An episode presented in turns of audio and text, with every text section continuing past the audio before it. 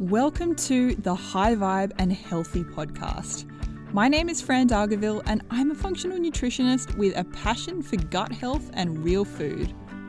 I'm here to share my take on nutrition and health, answer your questions, and chat with leading health and wellness experts and all-round inspiring humans.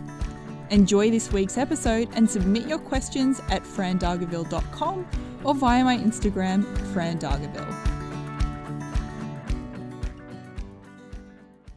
Hello, I hope you're doing really well. In today's episode, we're going to be chatting about how you can basically decipher the nutrition and health information that you find online to figure out whether it's B S or whether it's something that you should actually be paying attention to. And the reason I wanted to record this episode is because I have seen just so many things on Instagram lately that are completely untrue. And what concerns me the most is not just the spreading of information, but when I go and look at these posts and videos, is all the comments below, all of these people paying attention to what these creators, what these people are sharing, that is completely untrue. And they're spreading a lot of fear, they're spreading misinformation. And I just know that they're leading these people to feel fearful and overwhelmed and really disempowered when it comes to their health. So I want to give you the tools to basically be able to detect this B S so that you don't have to succumb to this fear and overwhelm that is really being driven in this online social media age that we're in. And I just want to caveat this whole conversation by saying I, I want to talk about this stuff, but I very rarely do because I want to keep this space positive. I want to keep my Instagram positive, and I really don't want to add to the overwhelm and the fear-mongering that's caused by, you know, call-out culture, cancel culture, and all of that. So I really don't like to point fingers. I really don't like to name names, but I just want to give you the tools so that you can basically figure out what's what and make these decisions for yourself and feel really empowered when you go into the online world that you know basically what's fact and what's fiction. So I have five questions that you can ask anytime you come across some sort of health claim online to help you figure out whether it's fact or whether it's fiction. Question number one is, is this person qualified? Now, I do want to say that this isn't always helpful because there are some very qualified people out there sharing some very questionable information. And on the other hand, there are also people with really minimal qualifications, like a health coaching qualification, for example, that actually sharing really helpful information. So it is definitely one lens to apply to all of this. But I do want to say that even if someone is a medical doctor, for example, yes, they are held to certain standards, but there are certain people who, for example, are medical doctors that are sharing information that is, you know, a little bit shady and also, you know, misinformation. But it is a helpful place to start. And a key example of this is the medical medium. So I'm not comfortable with calling out people with, you know, smaller followings, but someone like Medical Medium, you know, he's a huge name. He's got all of these celebrities endorsing him. And there are a lot of real issues with the information that he's sharing. So to me, the word medical in his title really does imply that he is a medical doctor or some sort of health professional. And he definitely does position himself in that way. Actually, he's just a medium. And when I say medium, he basically says that the health information he's sharing with people is something that he gets from spirit. That's his words. So it's not actually based on what works. It's not based on any sort of scientific evidence or even anatomy and physiology. It's based on some sort of spiritual guidance that he's receiving, which honestly, that itself is okay, but I think the problem that I have is that he is framing himself in that way as being basically a medical professional or a health professional. And most people that are following his advice and reading his books and listening to him on podcasts, they don't know where this information is coming from. They believe it is science-based, evidence-based information when in fact it's actually completely fictional. And it's not actually based on any sort of evidence or research or anything like that at all. And I've also seen a lot of people sharing this information secondhand, health coaches and that sort of thing, talking about some of the medical medium recommendations, and they don't mention where that information is coming from either. So they're sharing that information secondhand as though it is fact, as though it is research and evidence-based, when in reality, this information is actually really just based on some sort of spiritual guidance that the medical medium has received. So that's a clear example of that. As I mentioned, you know, really with everything I'm sharing here, there is a lot of nuance and it's not clear cut. You know, as I mentioned, there's health coaches sharing great advice within their scope of practice, and there are medical doctors sharing shady advice. But, you know, in these kind of cases with the medical medium, for example, it is really helpful to look at what these people's qualifications are and just get a little bit of an idea about that. And if these people are qualified, it will definitely list that on their website. People aren't going to go and do degrees and get all sorts of qualifications and not share that. And if they aren't sharing that information, then feel free to ask them. But I would say most people with these qualifications are going to make that pretty easy to find and pretty obvious for you on their website or perhaps their social media channels. Question number two to ask yourself to help you decipher fact from fiction is, does this advice or this claim make sense? Does it make sense? So apply a little bit of common sense here. I see all sorts of crazy recommendations or crazy claims, things like eggs cause cancer, or recommendations like doing a watermelon fast, so only having watermelon and nothing else for weeks on end. And these claims and these posts can be very, very convincing. But if you just apply this simple question, does it make sense?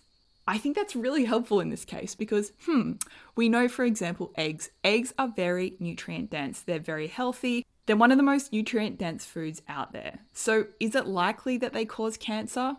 No, I'd say, you know, based on the information we have and what we know, it's pretty unlikely. And how about the watermelon fasting, for example?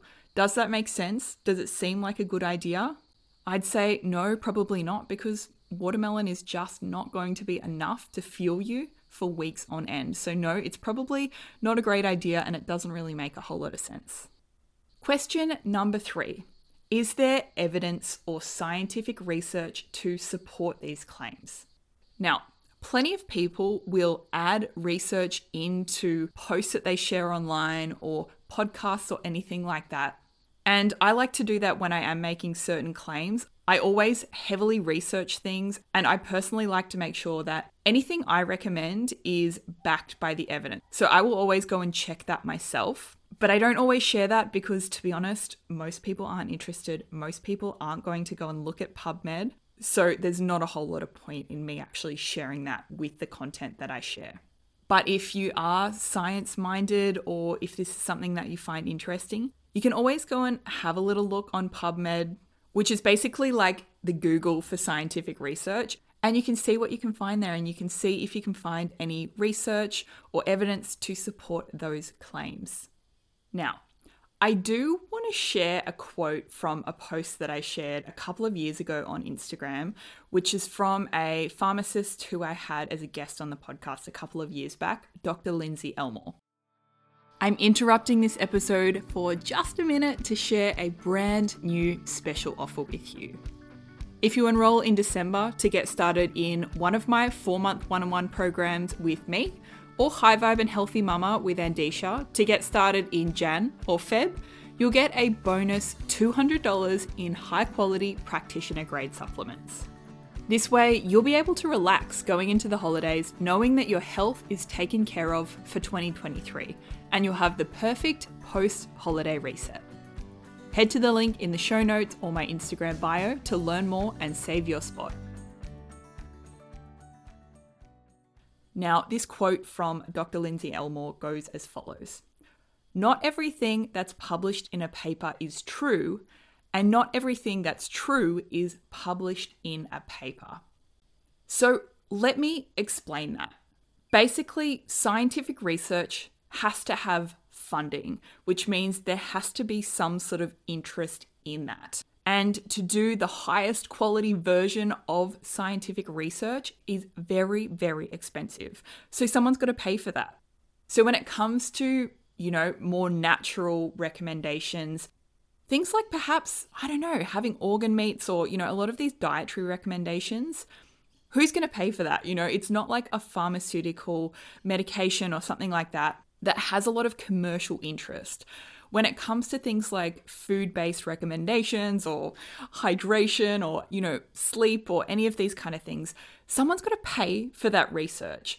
So I think it is important to just have that awareness that not everything that's published in a paper is true because, you know, in some cases there is shady research. Sometimes it's not high quality. Sometimes there are vested interests. So for example, over the past few decades, a lot of research has been funded by really, really big companies, big food companies, big pharmaceutical companies, and that kind of thing. So obviously we want to really be aware of that and realize that, okay, yeah, maybe that sort of information, if that's been funded by those organizations, is, you know, perhaps not so reliable. And as I was sort of alluding to, not everything that's true is published in a paper because, you know, who's going to pay for studies into basic nutritional recommendations and things like that when there's really not a lot of money to be made from those recommendations. So that's not to say there isn't research into, you know, nutrition, lifestyle, sleep, those kind of things. There definitely is, but perhaps there's not as much as there could be. So with some things, we can also just look at what works. We can look at anatomy and physiology and what we know works and kind of put the pieces together. So I know that's a little bit confusing. I hope that makes sense. I just wanted to explain that, that science and evidence is really important and it's really, really valuable, but it is not everything, especially when it comes to some of these kind of recommendations around food and nutrition and that sort of thing, where there's perhaps not a lot of commercial interest there.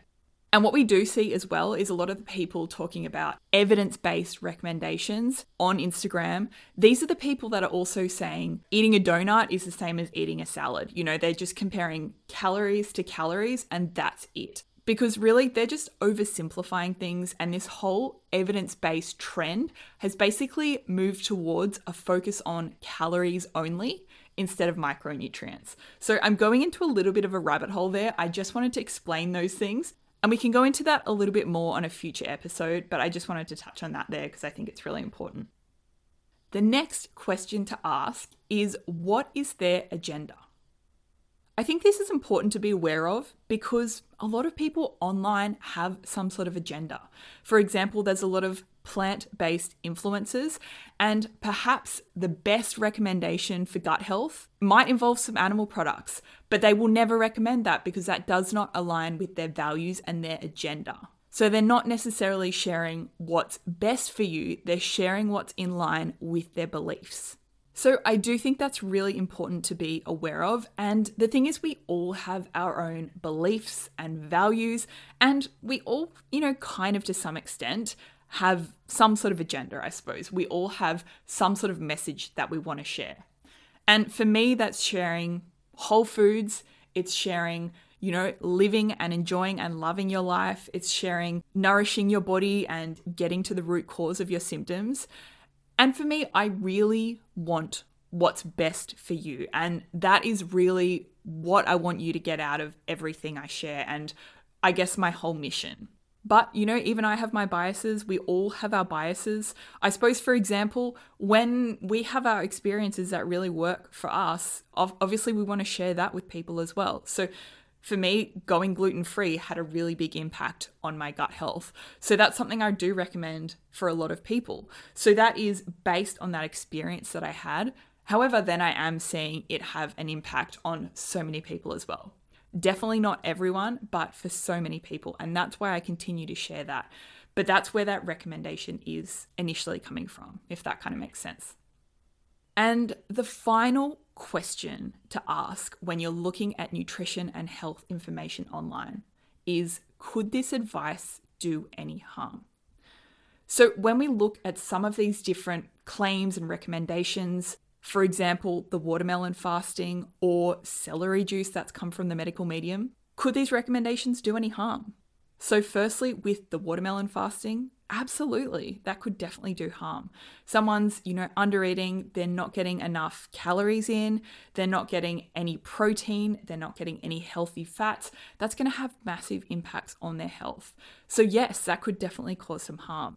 Something like celery juice, for example, you know, unlikely to do a whole lot of harm. It's just celery juice, but it's also unlikely to be the, you know, miracle cancer fighting beverage that, you know, we hear about on social media. So I do think that's a really important question to ask. And I will say as well that, yes, we want to think about, you know, could this do any harm in terms of the physical impacts of that recommendation? But we do also want to think about, you know, the mental and emotional impacts of this fear-mongering and this approach to basically freaking people out about their health in the context of making health claims and recommendations.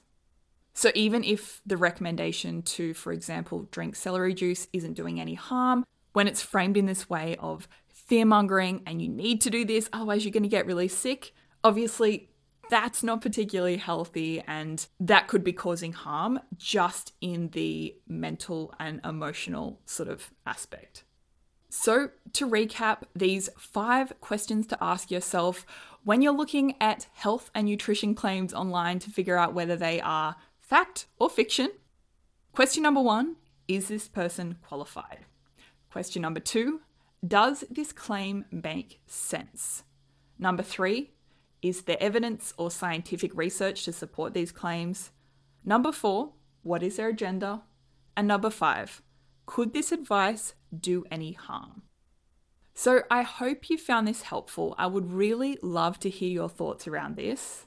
And if you have any questions around this at all, or if you'd like me to take a look over some health claims or a page on Instagram and give you some feedback, I'm really happy to do that. Just send me a D M on Instagram. And you can find the link to my Instagram in the show notes. Now, this podcast is free, and I really love to provide you with tons of free value and connect with you in this way. One really awesome way that you can let me know you're out there, let me know you're listening, because a lot of the times this is a one-way conversation, is to basically leave me a tip by sharing a rating and review on either Spotify or Apple Podcasts. A five-star review would be much appreciated as well. Your feedback and reviews really, really means a lot to me, and it helps keep inspiring me and motivating me to show up every week and continue creating these episodes for you. So have an awesome day, and I will catch you in the next episode. Thanks for joining me for another episode of the High Vibe and Healthy Podcast. I hope you enjoyed it. If you'd like to chat with me about how we can work together to reach your health goals, head to fran dargaville dot com. To connect with me day to day, Instagram is the place to be. Follow me via my handle at Fran Dargaville. And finally, please note that the materials and content within this podcast are intended as general information only, and are not considered to be a substitute for professional medical advice, diagnosis, or treatment.